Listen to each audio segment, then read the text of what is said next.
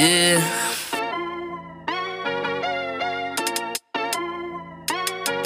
Yeah. Yeah, yeah, what you know about benchmark? Uh-huh. They're speaking the facts that you wanna hear. That rapper jersey, the vision is clear. Diamonds glisten like a chandelier. You know what I'm here for, like Marshawn Lynch. At clutch time, we do not flinch. Real brothers, we do not switch. Hit home runs with the right pitch. Who run the city?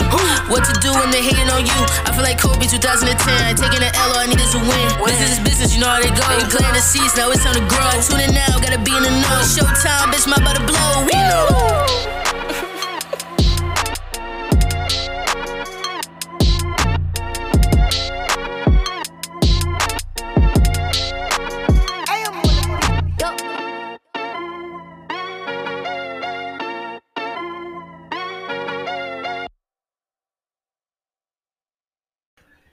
You're welcome back. Welcome back to another episode of the Bench Mob ENT podcast. Take care of some, you know, some stuff at home first.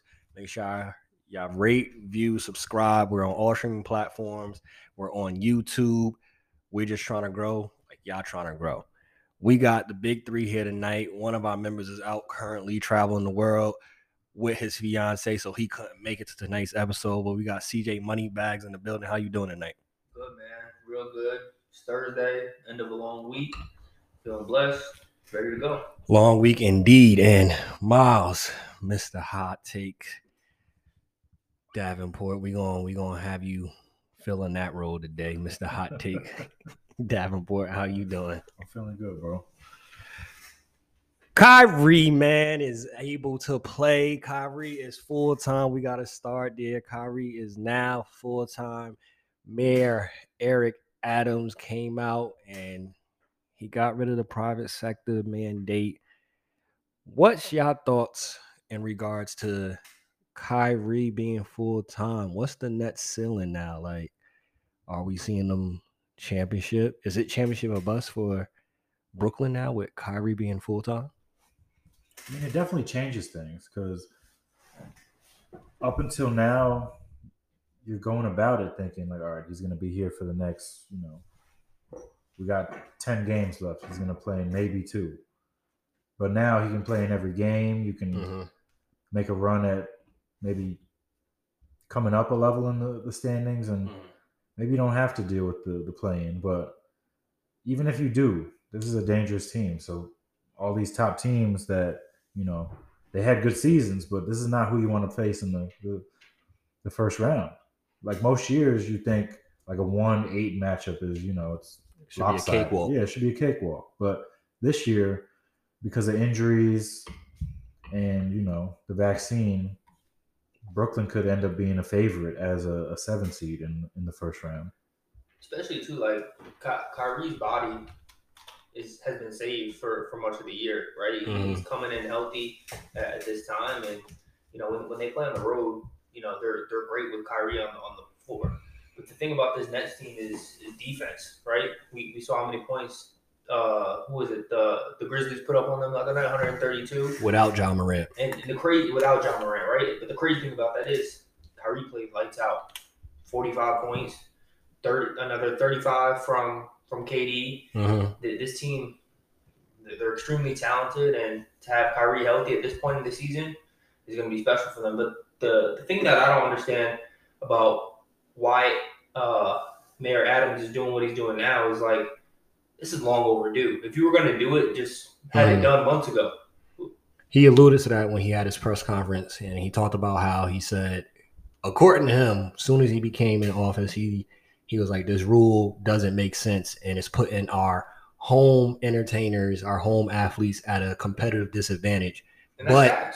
He said that his the doctors and the medical team in his office said that they couldn't make any changes till now.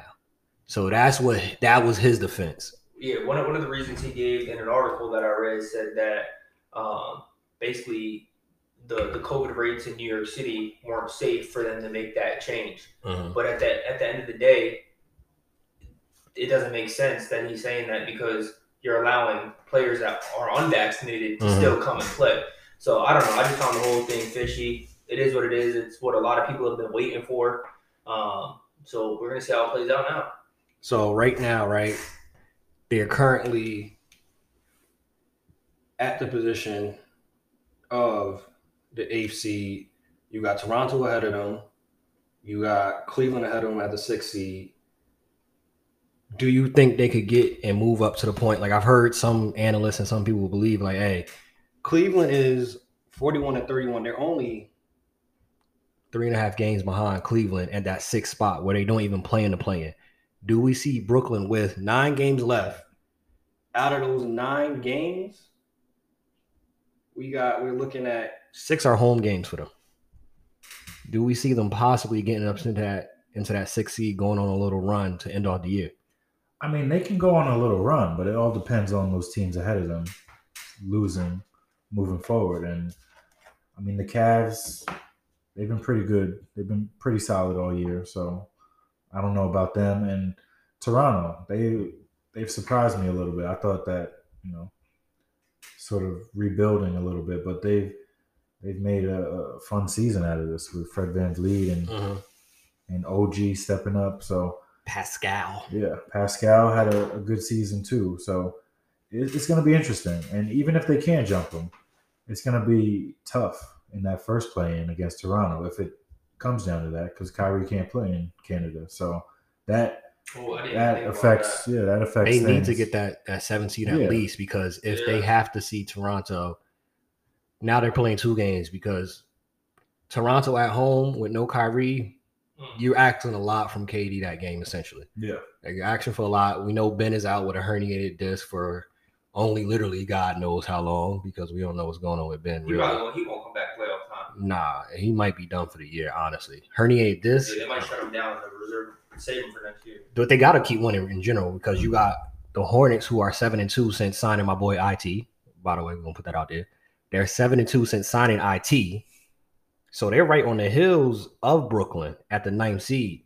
They don't want to fall down to that ninth seed either because if they're at that ninth seed, that's guaranteed they got to play two games. Yeah. Two games to get into it, Mm.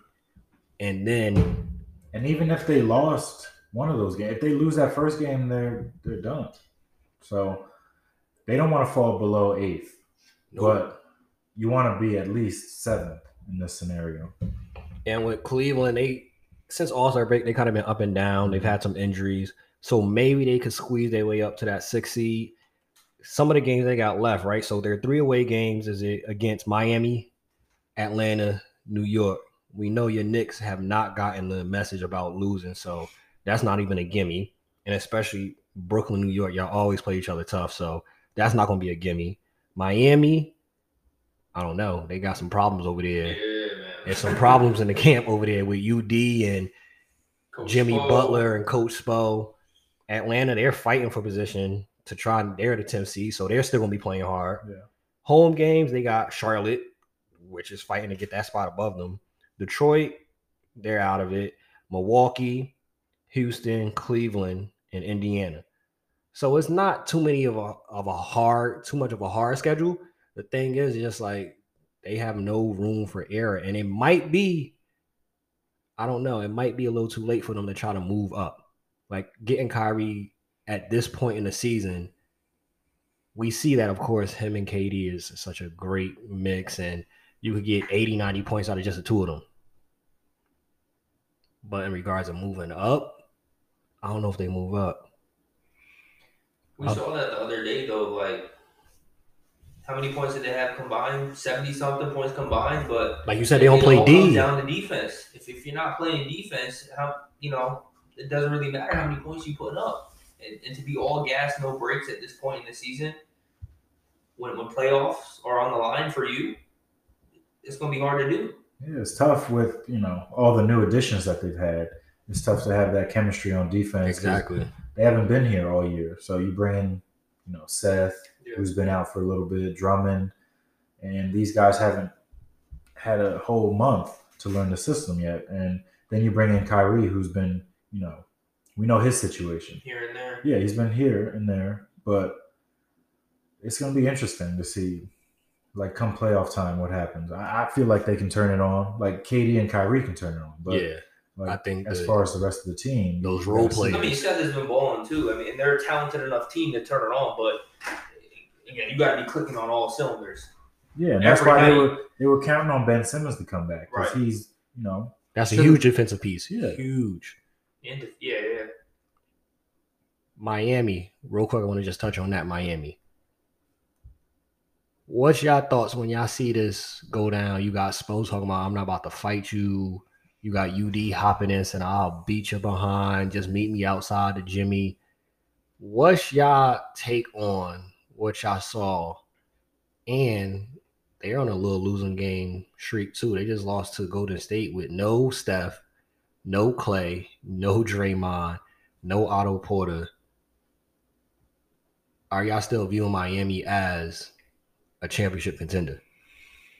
Not not with problems like that. Yeah, like if, if y'all can't get on the same page during a timeout for whatever caused that riffle, right? You got UD talking about like you said, you gonna I'm gonna beat your behind as a vet too. Like, come on, man, it's your job to be resolving the issue and, and making sure everyone keeps their cool and whatnot.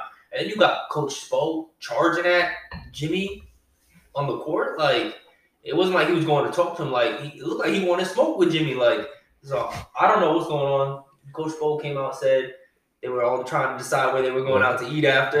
we're, we're just some gnarly Yeah, individuals. like, we get excited about where we want to go out to eat. We all got different opinions, type stuff. But look, hopefully it was just a, a one game thing where emotion got the best of people. Like you said, they're on a three game losing streak, I believe. Um, I don't know, Miles. What's your thoughts? I mean I feel like it's just a team of passionate guys who you know Jimmy we know his mo so we UD sure of course we know his mo he's the you know enforcer off the bench Mhm. and then you know Spo Spo's been like this for years so I think it was just a spat that happened during the game and We know Jimmy's Some- got a slick mouth too. yeah, someone says the wrong thing, and you you know those are fighting words. So then it just turned into more than what it was. But I think they'll they'll figure it out. Again, they've had guys who've been in and out, like Jimmy's been out. Mm, Jimmy's, Bam's Jimmy's been- been on a little bit of slump too. Yeah, they need to figure that out too. But hopefully, you know, he's always been good in the playoffs. So I think that a little practice, he'll be he'll be right. In regards for Brooklyn, right? So that we're obviously you know they're gonna have to be matched up with one of the top four seeds, one, two, three, or four, depending on how high they get, right? So which Top- team The top like two through four is tied right now. So it's kind of it's, it's up in the air. Some of these teams might Facts. lose on purpose so they could avoid Mm. seeing Brooklyn, Brooklyn? honestly. Which of these four teams do you think is their best situation, their best chance to advance out of that first round? You got obviously Miami, Philly. Philly, the Bucks, and fourth seed right now, surprising to some, is Boston. And Boston, I say this: Boston, I don't think wins a championship, but Boston is not the matchup that Brooklyn wants to see, Mm-mm. and is not. Don't let them get up to like that second seed. Boston plays championship level defense, so. Yeah. Boston, they they might not have enough as a team to you know get to that championship. They they're not as deep as some of these other teams. They're not as talented, but yeah, I play around. They might. They're giving me somewhat 04 Pistons vibes. Like they're playing lockup like that, and but they have better scores than what the Pistons had in Billups and Mm. Rip Hamilton and Tayshaun Prince. You got a Jaylen Brown, and you have Jayson Tatum, who is actually on a tear and is actually facilitating the rock. So Boston, I think, is, and you said this a couple months ago. Boston might be that dark horse team, but out of those teams, which team is the best chance for Brooklyn to actually win? I think Philly, honestly. Like if you think about it, during the regular season, they call a lot more fouls than come playoff time, and that benefits Philly. But when it comes down to the playoffs, you're not going to get those ticky tack fouls that Mhm. Harden hunts for, that Embiid likes to get too. So we kind of saw a little bit of that in that that first game um, a couple weeks ago. Yeah. And I don't know. I think Kyrie and KD, they got a little something against Harden. Like they Yeah. they want that matchup, and I, I that's what we want. We wanted to see Ben Simmons in that matchup too. But we'll take we'll take uh, Harden versus you know Kyrie and KD. And when they played a few weeks ago, they took that He's like easily. Yeah, Without Ben Simmons. Yeah, I got. I agree. Philly's their best chance. Milwaukee, they're the champs. You don't want that smoke. Mm-mm. That's not going to happen. And they're deeper, and they play defense. Miami, even though they kind of going through their own thing right now, they're still a better team, I think, than Brooklyn ha- is currently constructed. Kyle Lowry's been balling. You got Victor Oladipo getting back into the swing of things. They're they're a deeper team, and then we already just talked about Boston, so they need to hopefully match up with Philly because these other teams that we just mentioned, they have a chance to beat them if I see Ben Simmons on the roster. Because defensively, Milwaukee gonna get busy on them. Boston, you got Tatum and Brown. That's going, yeah, they need to hopefully match up with Philly to get out that first round. As scary as Brooklyn is, a biggest part of when we talk about NBA playoff basketball is matchups, like who you end up getting matched up with. Sometimes it's not a good matchup, just like we see in the West. If the Lakers match up with certain teams, certain teams don't want to see the Lakers in the playoffs. And I tell you this much, my boy Russ looked like he back. Russell Westbrook looked like Russell back on the Russ Westbrook. Russell Westbrook looked like he back. I love what I've been seeing lately from Russ. He the shooting percentages are back to normal. He's knocking down his three a little bit more consistently. He seemed like he got that fire back. Shout out to Toronto to that fan that caused all this. Shout out to that Toronto fan that caused all this to turn around. But we're going to transition to some college basketball talk. Y'all asked for it. Y'all voted for us to talk about the Sweet 16. Obviously, we're recording on a Thursday, so it's not like we can make Sweet 16 picks. So we're going to just talk about some of the teams. Which double digit seed do you think has the best chance of making it to the final four or even the championship between Iowa State, number 11 Iowa State, number 10 Miami, number 3 15 seed St. Peter's University. Which of those double digit teams you think has the best chance of really advancing and doing damage? I think it's got to be St. Peter's just after everything we, we've seen them do already. No one expected them to be here in, in, in the place that they're in now. And in March Madness, you know, anything can happen. But when you start advancing, right, game after game, you start feeding off of that energy. Mm-hmm. And if you're a scrappy team of, of individuals that are looking to prove people wrong, like you've already proved that you belong to be in the big dance, right? So at that point, you know you can play, you know you can beat some of these top teams. All you got to do is come out there and be consistent and play your game and not get away from that. And with a coach like Holloway, um, who believes in you, and you Mhm. know he's he's publicly came out and said he believes in you. It's just sticking to the game plan, coming out and playing hard, and, and proving people wrong. So I, I think obviously they're the Cinderella team. Continue to feed off that energy. Go into the game like you got nothing to lose, and because again, you, you've already proved that you're you're you belong. You're supposed to be here when people already counted you out. Miles Shaheen Holloway has brought St. Peter's to this point.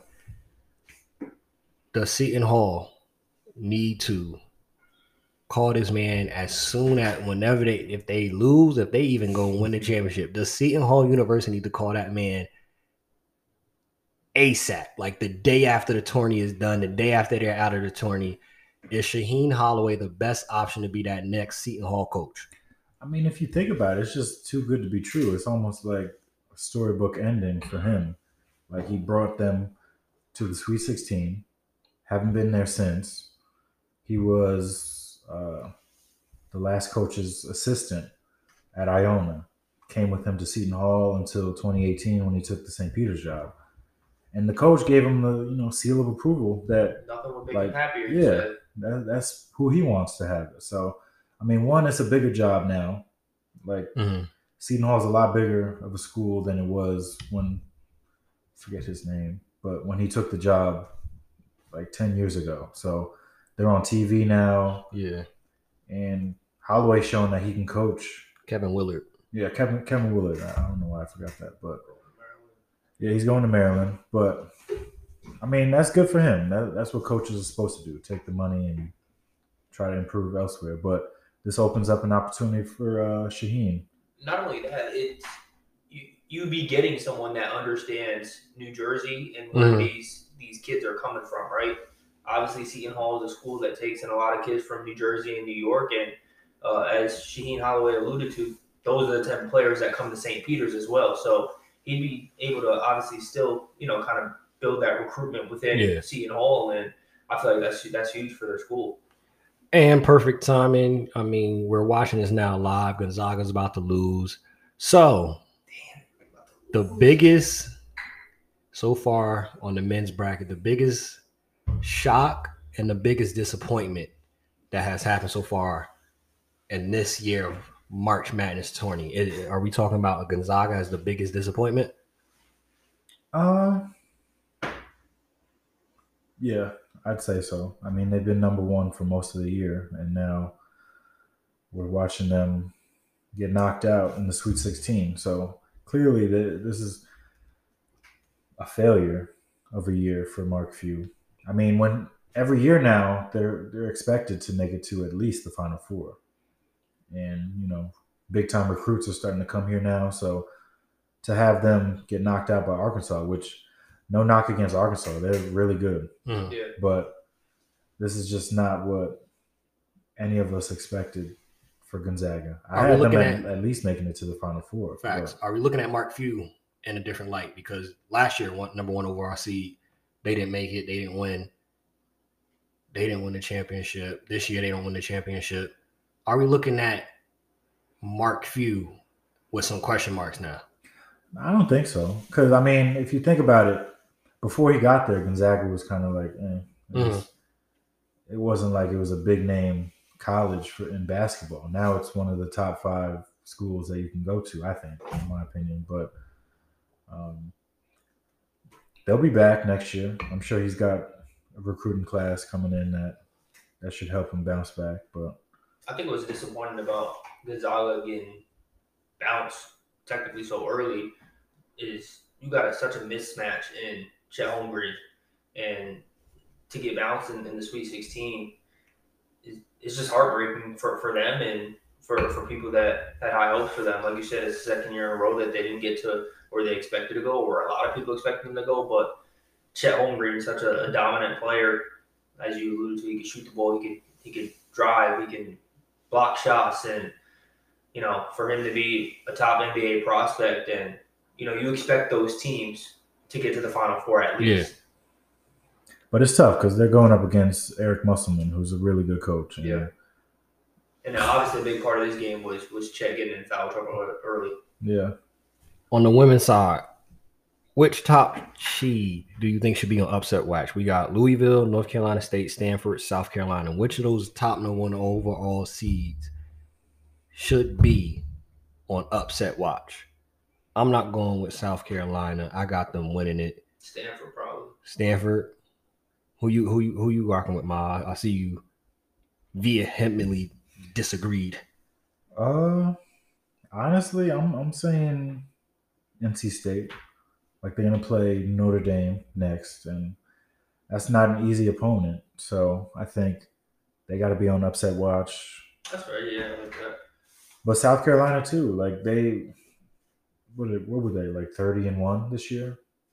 And last year they they tightened up a little bit in the tournament. So I don't know if they can bounce back this year, but I wouldn't mind it because my UNC, my girls, they doing their thing. UNC Yeah. men doing their thing. So mm-hmm. I wouldn't mind if UNC beat them.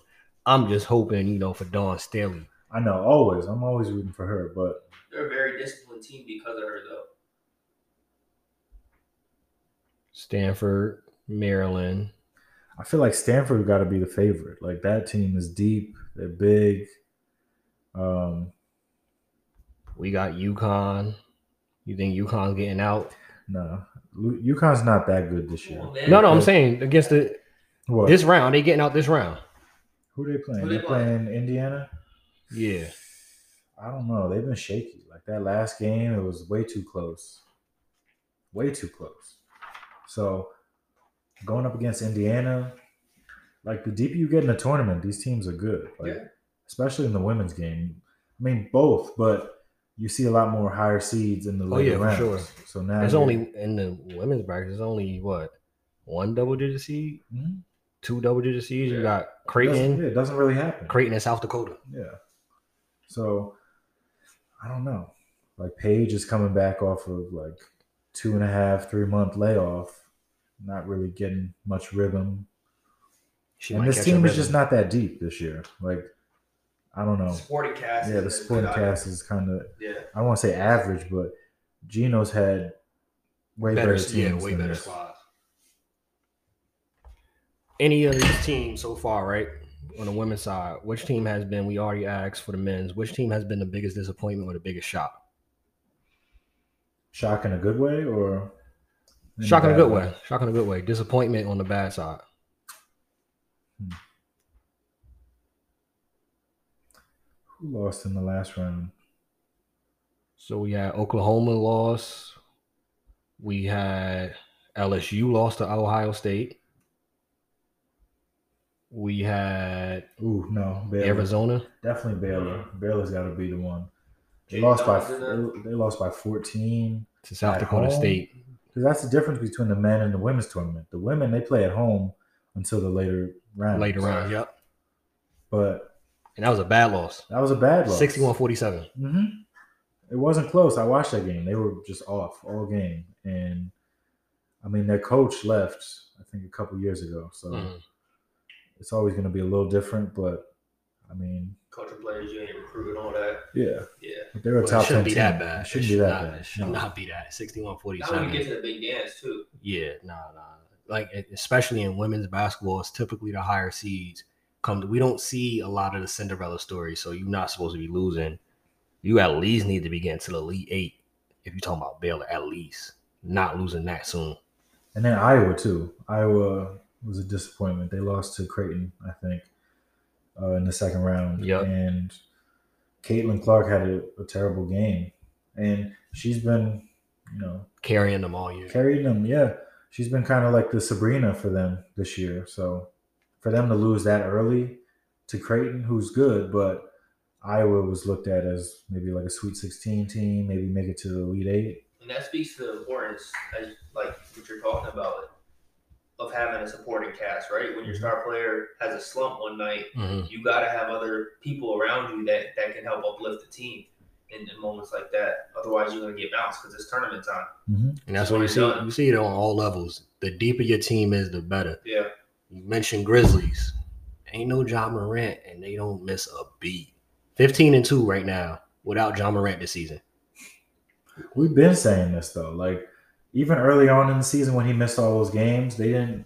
They didn't miss a beat. slide in the, They didn't, miss a, They, didn't miss a beat. But I do say this though. I know we were talking about it and we were mentioning it and we brought his name up. Ja Morant cannot be in the MVP conversation with your team going 15 and 2 without you. no, yeah, that's he tough. can't he he can't be like I'd give it more to DeMar DeRozan over him on the fact of DeMar DeRozan not on that team, the Bulls is gonna struggle. They've been struggling against the top teams. uh, You know we ain't mentioned them. Mhm. They're 0 16 against the top teams in the Eastern and Western Conference. So we already know Chicago's just a good story this year. It's a good story.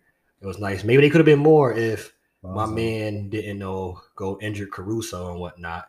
So maybe maybe could have been more. Alonzo's been out, which is the story of his career, kind of.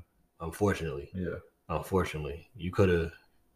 It's looking real, real like right now. Like LaMelo is going to be the best ball out of all of them, just on the simple fact of he's probably going to actually play most of his games Mhm. because Lonzo is always out, and LiAngelo still trying to work his way to get into the league. So. Hey, don't don't make that laugh like that. I think LiAngelo is better than most people give him credit for. I'm gonna, I'm gonna put that out there. LiAngelo is better than most people give credit to him for. He's been balling in the G League. he holding his contract down in the G League. Exactly. He ain't get cut. He not out stealing any jewelry or nothing right now. So seems like he in a better uh, headspace. The big, the, the the the big, big news that's been happening. This has been the biggest NFL offseason probably of our lives. Now I can't speak to you know maybe 1940s when people was moving around in the Packers and whatnot. I, I can't speak to that.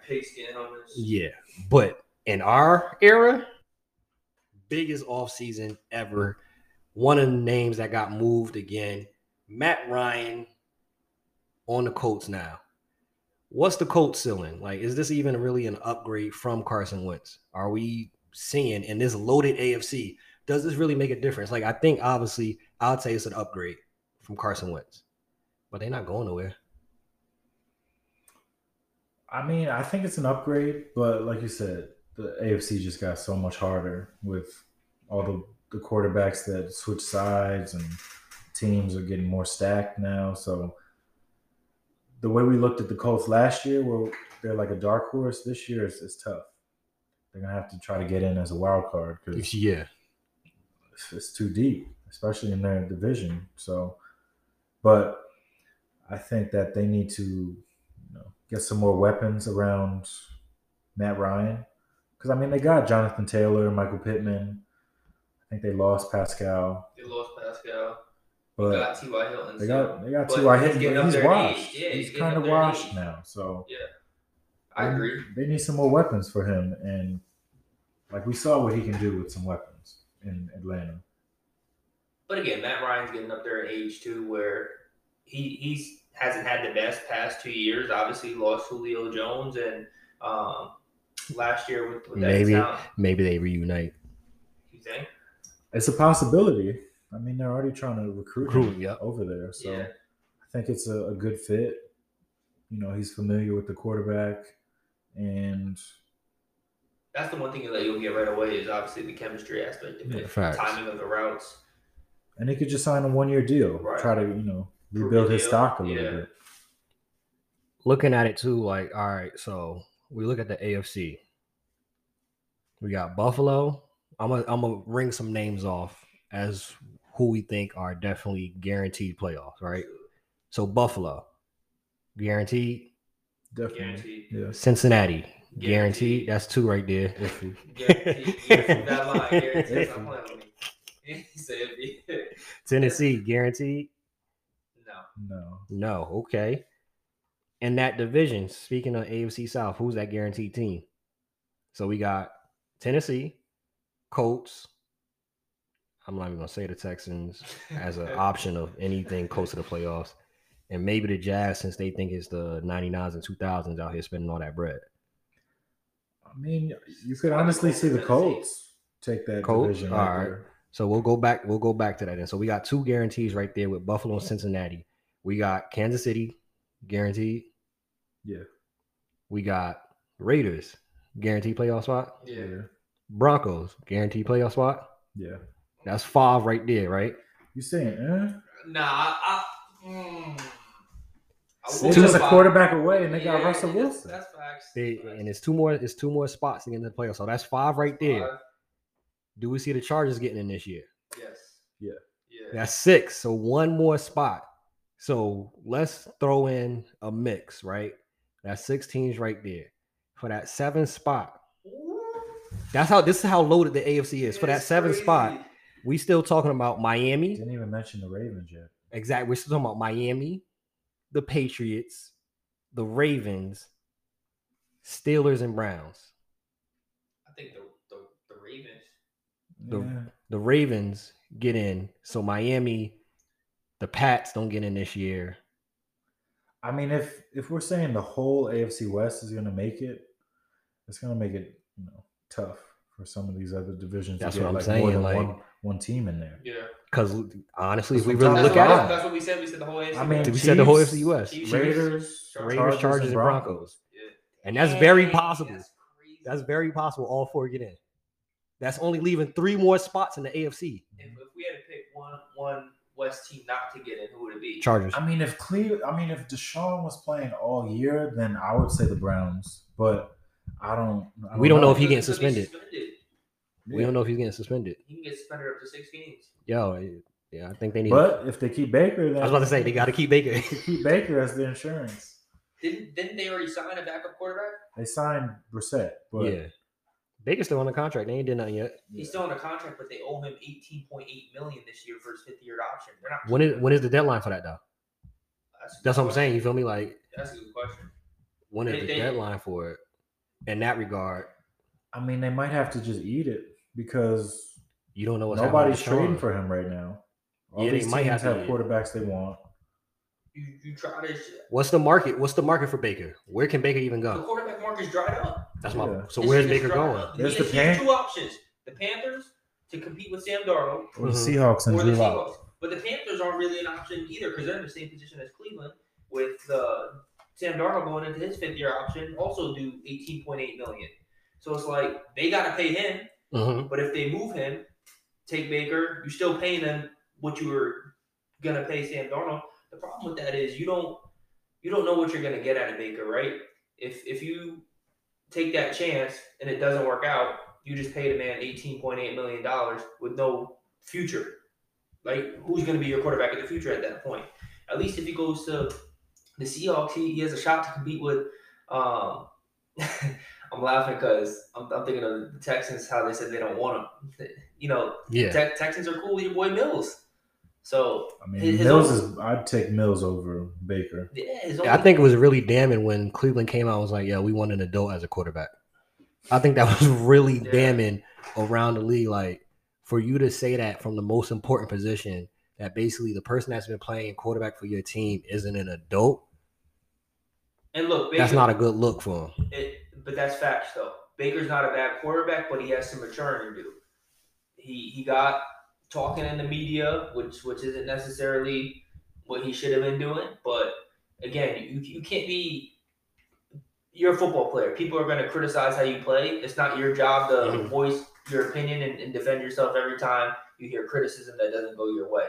You know, OBJ learned that lesson early on, and when he was being criticized this past year, kept his mouth shut, did what he had to do, got about that situation, went to a great team, played his tail off, won a ring. The rest is history, right? I'm not saying that Baker's whatever team he's gonna go to is gonna win a ring, but at least do control what you can control to put yourself in a better situation. Yeah. Do the Colts look into next year, this year, drafting a quarterback to just even think about the future? Because they haven't had that franchise quarterback since Andrew Luck, and before that, Peyton Manning. And you would think when they drafted Andrew Luck, y'all was going to be good for the next 15, 20 years. He retires early, and now we're with Matt Ryan, which, if this was last year, all right, y'all got like a two year window to try to win. They're not winning in the next two years. Ah. It's just not like even they're a good team, they're just not going to win. It's two. We just went through the teams in the AFC. They might not mess around and make the playoffs. they might be thinking about it now. Realistically, they might be thinking about stealing a quarterback in, in the late second. What are their picks? Did they have any picks in the second or third round? Uh, I believe so. I don't know about the quarterbacks that late. If you're gonna take a quarterback, it's got to be in the, the first round. yeah, to, to, to be to be a, a franchise, yeah. But I yeah, think they- there's they- only three quarterbacks worth. You know, look. Well, all right. I'm not going to disrespect pick Raiders, but Pickett, Willis, all right, and four, four quarterbacks. Calm down, bro. Had a great pro day.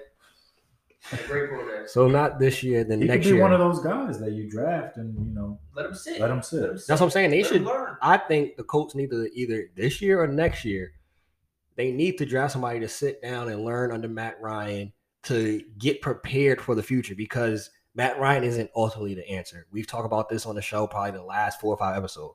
Matt Ryan, right now in his career, is a bridge quarterback. He's a A bridge quarterback. bridge quarterback. Yeah. He's a, he's on the higher end of bridge Yeah. quarterbacks. And speaking of bridge quarterbacks, name that's still out there that we haven't figured out anything. Nothing has been said as of late. Jimmy G. He Seattle. end up staying, huh? He might. He, he, that's that's the only thing I can think of is he going to end up staying. Yeah, I don't see any other jobs unless Panthers trade for him, and They Right. asking for for two second round picks for him, yeah, that's a lot. And Yeah, for Jimmy G. I heard I heard the Browns were asking for uh, a first round pick for Baker. They drunk. And I heard that They uh, drunk. Trey Lance Drunk. was assured that he'd be starting next Yeah. year, so it's not like he's coming back to his job. He's gonna That's be back. tough. That's tough. I got no choice but to stay here, and I'm not even gonna get my job back. I mean, he should have known that when they took him. oh, of Three. course, I know. I'm just looking at the human aspect side of it. I'm thinking, Jimmy G, I'm going into this offseason. I'm gonna get traded. I'm gonna go somewhere nice. I've been rehabbing my body, getting right. I'm excited. It's off season. I'm gonna get out of here. They've been questioning me from day one being in San Fran if I was the if I was the right quarterback, and then all these trades happen, and the quarterback market now You dries can up. thank a few people for that. You can thank Tom Brady for coming out of retirement. Mhm. We all thought there was going to be an opening in Tampa Bay. Mm-hmm. Tom Brady's like, actually, nah, I want my job back. Boom, there goes that opening. You can thank Aaron Rodgers for re-signing with Green Bay. Trouble in paradise, no more, Yeah. right? And then Russell Wilson, we, we kind of knew he was leaving leaving Seattle, um, but he took away another prime position in, in that Broncos spot because it people operated quick, right? And to get a player of that caliber, Jimmy G's unfortunately not a player of that caliber, right? So now with the quarterback market being dried up, he's in the same boat where he has two options: Seattle or the Panthers. And realistically, we were just talking about these college quarterbacks. Which of these college quarterbacks isn't going to sit? They're, they're all going to come in and, and sit. There's Yeah, no, there's not no ready. job right now that's Yeah. that's that needs a, a starter quarterback as a rookie. Speaking of quarterbacks, transitioning another another one of the big moves that happened. We didn't talk about it last week because we had so much on the docket and we was talking about different things. We got so deep entailed and all the stuff that we was you know discussing. We got Allen Robinson signs with the Rams. What are we thinking about that receiving core? Do we see Cooper Kupp? Does his production stay the same? Who's your number one on that team?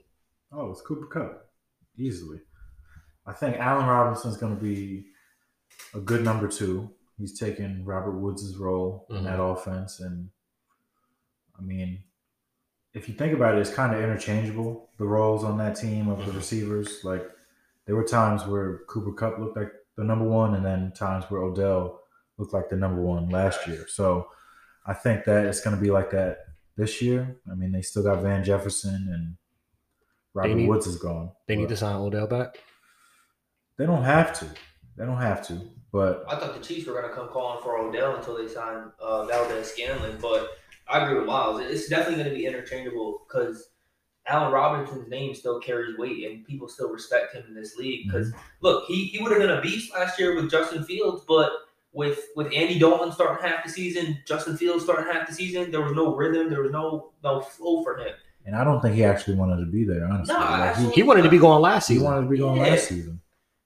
And then Yeah, they it tagged him, right? Yeah, they Yeah, he- exactly. He, he was trying to be out prior to that, so he was been trying to be out. So it's all going to depend on to the defense and, and what they do, right? He he's definitely talented enough to be a number one, but if they're double covering him some games, Cooper Kupp's going to be the one, right? If they're double covering Cooper, you're going to see him get more targets and things like that. And like you said, they still have Van Jefferson, who's also starting to emerge as a threat in this league, where people are going to start to respect him. They probably won't double him, No. but at the same time, it's going to leave more opportunities for for a guy like Robinson. I think that just makes their offense even more explosive. And in regards to the NFC, they still are definitely a favorite to get out the NFC because you add Allen Robinson to that mix, who we talked about two three years ago was in the conversation as one of the best wide receivers in the league with with Yeah. bad quarterback play. Now you coming behind Stafford, who I had to eat crow and I got to respect it. The man obviously just won a Super Bowl, so you got Stafford thrown to you now. You have also, as we just mentioned, Kupp on the other side, Van Jefferson coming in the slot. He's going to be back. We talking probably 80, 90 catches next season, a thousand plus yards, eight to 10 touchdowns, easy for Allen Robinson next season. bro, them 50 50 deep balls down the field, they ain't going to Cooper Kupp. Th- th- Them fade routes in, in the red zone, they ain't going to Cooper Kupp no more. I mean, they can. Cooper Kupp shown that he can do that, but when you have a big body like Robinson now, who, who's been doing that throughout his career, Facts. They look they look dangerous. And the NFC, we went down the AFC list. the NFC is way easier. We talking about Green Bay, Rams. Guess we're gonna put maybe the Cardinals in that mix. Do they they finally get over the hump this year? Mm. Cardinals, they get in that mix. They'll be back in the playoffs. I don't know how deep they'll go, but those three right there, I can say is guaranteed, right? And then everybody else to me is kind of up in the air. You got Dallas, that whole conference, NFC East, Dallas, Philly, the Giants, sorry ass conference. the Commanders. What's that, Greg? Are you not here? sorry. Vikings, Bears, Lions. We we don't know what they're gonna get from them. We don't know what we're gonna get from Kirk Cousins. So like the NFC is way easier route to get into a deep playoff run, to getting Yeah. into the Super Bowl. And the Packers, we don't know what's going on in Green Bay. A Rod is back, but maybe they're looking to draft another wide Back with the receiver. Weapons. exactly. What are are they going to draft wide receiver? Are they looking to bring? They got Do- picks. They got. They have the to picks. now. Yeah. Do they? Do they look at Odell? Do they look at a Julio Jones? I don't think they look at either of those. Jarvis guys. Landry's still out there too. True. Jarvis Landry's still out there. I think waiting to see where he goes. They gotta get some. some Maybe draft Jarvis. capital. Maybe Jarvis sings a different tune, just like Odell. Like I'll, Odell talking about he'll come back to Cleveland with Deshaun there. Yeah. Maybe Jarvis is like, uh, no Baker. All right, Cleveland don't sound too bad. I, I think I can call this place home. Facts, facts. that changes everything. Baker's not my quarterback. Oh man, you know, I was. I ain't really say I didn't like it here. You know, I love to be here. I think I think Jarvis could be a good fit for for Green Bay. I think so too. I mean, with A Rod, I It's think a tough good sell to go from Davante to Jarvis and think that you're going to be able to keep up with some of these teams. But that's the great thing because they're in the NFC. That could be enough. But again, with, with, like you alluded to, with the picks that they have, it you may not find someone that's as talented as as Davante was. So you, you may have to use some of those picks and get multiple guys that can fill his one role, Mhm. right? So Yeah, I Jarvis think this he's tough year- as nails too. He plays through hella injuries every single year. Like I think this is the year that they have to spread it around because you know, yeah, if for example, let's say it was crazy run game. hundred completions, right? 85 of those was to Davante Adams. The next closest He had 121 last year. 121. The next closest in receptions was not a wide receiver. It was the running back. Jones. Jones had the next most receptions on that squad. Now it's no Davante Adams. A Rod's gonna have to spread it around because there's no Davante Adams coming back to that team. Which is fine. You can win like that, especially with a quarterback like A Rod. This is a time where you you spread it around to everybody, kind of like what Tom Keep Brady was guessing. doing. Everybody get touches, spread that thing around. I think that's what you see from Green Bay this year. We mentioned the Chiefs. They signed Valdes-Scantling, but they got rid of Tyreek Hill. Uh-huh. Tyreek Hill is in Miami. Going up that peace sign and that sunshine. What's y'all thoughts when y'all saw this? I mean, I think he's not going to greener pastures, going to deal with Tua or Teddy B. You know what I thought was crazy that he said? He said the most the most uh exciting player he, he's interested in or the the most fascinating teammate he's like ready to be is Jaylen Waddle. Waddle. Mhm. That's that if that ain't disrespect towards Tua, that the guy that's gonna be giving you the rock, you not you're not excited to meet him. How? Because he probably sees a little bit of him in him. Because that's who they were comparing him to last year. Of course, yeah. Speed wise, speed wise, of course he, he sees a little bit of himself in in uh, Jaylen Waddle. I, but to I, I don't think it's it's disrespect. I mean, it is kind of disrespectful. Like obviously he's probably not the the most exciting player to play for, but like that's gonna be the guy that's gonna be giving you the ball. I think whether it's Tua or Teddy B, either of them, I think they both gonna get busy this year. You add, they're doing they're doing what you should do for a young quarterback is giving him weapons. You got Waddle now, you got Tyreek, and you still got Gesicki there, and you got my man uh, McDaniel with his offense, that Shanahan offense. They gonna get busy. He don't have he don't have to the weapons that they have, he don't have to be the quarterback that everybody talks about. Oh, he can't get it down the field. And He can't do it that- this year too. You could get with these two towns right here, Waddle and Tyreek Hill, with their speed, bruh. You get them. You would get them an eight little eight yard slant. You give them Yeah. bubble screens and let them do the rest. Don't you don't have to rely on Tua to go get busy. Like this is a this is going to be a very, I think, very good team. Obviously, they're not the Tua and Pat Mahomes is not obviously the same caliber of quarterback, but he don't got to be that guy. like you said, bubble screens though. Tua don't got to be that guy this year. Mm. I mean, I don't know. I feel like you don't go ahead and make a trade for Tyreek Hill if you don't think that this could seriously elevate your quarterback. Because I mean, he's the best receiving threat in the NFL, probably the best playmaker in the NFL right now. And if we're just gonna bring him in and it's gonna be, eh, we'll we'll try to keep it together. They got the defense. We got Tyreek Hill. I mean, got, you know, we've seen it so far. I don't think you could trust Tua to do that. I think it's really going to kind of be like the 49ers type offense where you're going to see the role of a Deebo with Tyreek Hill and Waddle. You're going to see they got Raheem Mostert there too. They're going to be running the rock. Yeah. Tua's not, I'm I'm very confident Tua ain't going to be having 30, 40 attempts. If they want to win, I mean, you could do that. You have the weapons, but you you not trust. I don't I don't care. You can't trust Tua to throw it 30, 40 times and think y'all gonna win. I disagree. I don't think I don't think they bring in these weapons if they don't trust Tua. Because then you just what like what are you doing at that point? Well, but I don't know to if they 30, 40 times though? I don't know if they trust him. I think that this is kind of like a last ditch effort almost to see like is to this put our a guy? position to succeed. If We, not, we've given you everything. yeah, we've given What- you what can everything to succeed. Yeah, that's facts. Like if if you can't succeed with Tyreek Hill and Waddle, and then we got two first round picks next year. We could take a quarterback or we could trade for somebody. I 'Cause think uh, Like we yeah, saw this offseason, people are on the move. They they go where the the money's at. the money's at and your best situation. Now, do you think Tyreek Hill? So he gets there, he see the market, he see Davante Adams what he got paid. He gets a, a new contract as the highest paid wide receiver. Should Tyreek Hill have been paid as the number one wide receiver Yeah, I think so. over Davante? Yeah.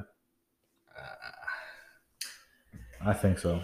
uh, I mean, he he he adds an element to your team that nobody else in the NFL does. Like you have to single handedly shade more coverage his way mhm. Over the top, which you know that opens up underneath routes for the tight end, for the running back, for the other receivers. So there's a lot more attention paid to him. Davante was you know funneled targets. Tyreek had to you know create it because his speed is just How much do you think? And I'm not saying this is the case. How much do you think Tyreek's success has been a product of playing with Mahomes? We'll see. We'll see this year. We'll see how he does without him, both ways. So, just like we'll see how Rodgers and Davante do without each, other. Yeah, I think I think Hill is one of those players where, like, with, with this contract being played, the highest wide receiver in the league. I think he's one of those players where it's him, and and you don't really question it due to the fact that like he's done enough in this league to to earn that, right? If there wasn't a Davante Adams, there'd be no question that you know the highest paid wide receiver should be Hill. But since there's a Davante Adams who does just you know as good on, on a different team, maybe doesn't have the same speed, whatever the case is. Um, but yeah, I mean it's hell. He, he we've seen what he does, burns people day in day out. Some money he's earned. Hey, we'll see what happens. I think between the two of them, I think Pat Mahomes, he won't miss a beat over there with the Chiefs. They'll find, I don't know if Valdes-Scantling is the answer per se, but you got Valdes-Scantling over there still. You got um You got Juju. Mecole too. You got Mecole Hardman Oh, who who covers that speed aspect, and you still got Travis Kelce over there, and you have the two most uh, I don't care what nobody says the two smartest, brightest offensive minds over there with Andy Reid and Eric Bieniemy. They not gonna miss a beat. They're gonna find a way to get Juju involved heavy, right? As soon Oh, as- it's gonna be great because Juju ain't got to be a number one now. right, right. But Juju as a number one, we've seen has not really panned out well. Yeah. Juju as a second or third option where he's not the focal point and he gets to be able, he's not getting double team. They're not really game Yeah. planning for him shade into hat side. Yeah. With Pat Mahomes, who is great at facilitating and making plays and running out the pocket. And next thing you know, oh, somebody's open. mhm. Trust and believe Juju gonna get busy this year. And like you said, we got Mecole Hardman over there, who obviously is not as fast as Tyreek Hill, but you cover that speed aspect there with Mecole Hardman. They gonna have a nice little receiving core. It's not the the big name of Tyreek Hill anymore, but they got picks too. They might draft somebody too. Because they might go after Landry or Odell. I was listening this morning on ESPN talking about um, if I was the Chiefs, first thing they need to do right now is is go visit Odell, get him on a one year contract, have him you that'd know, be spooky. in, invent invent uh, invest in him and have him kind of rebuild his career after this injury, right? And then hopefully, Hey, and you you laughed at me when I mentioned it. They still got Josh Gordon in the roster. They mentioned him. Joshua. But- Josh Gordon. He's Oh, not what yeah. he used to be. Of course he not, but you get him in a, a full year, get him an off season with actually learning the system. red zone situation. Red zone situation It seemed like he he got a good head on his shoulders right now. He's staying off the weed. I feel like he's been living off this one season from like 10 years ago Mm-hmm. for the last decade. Because he's been in and out of the league, but somehow he still gets chances.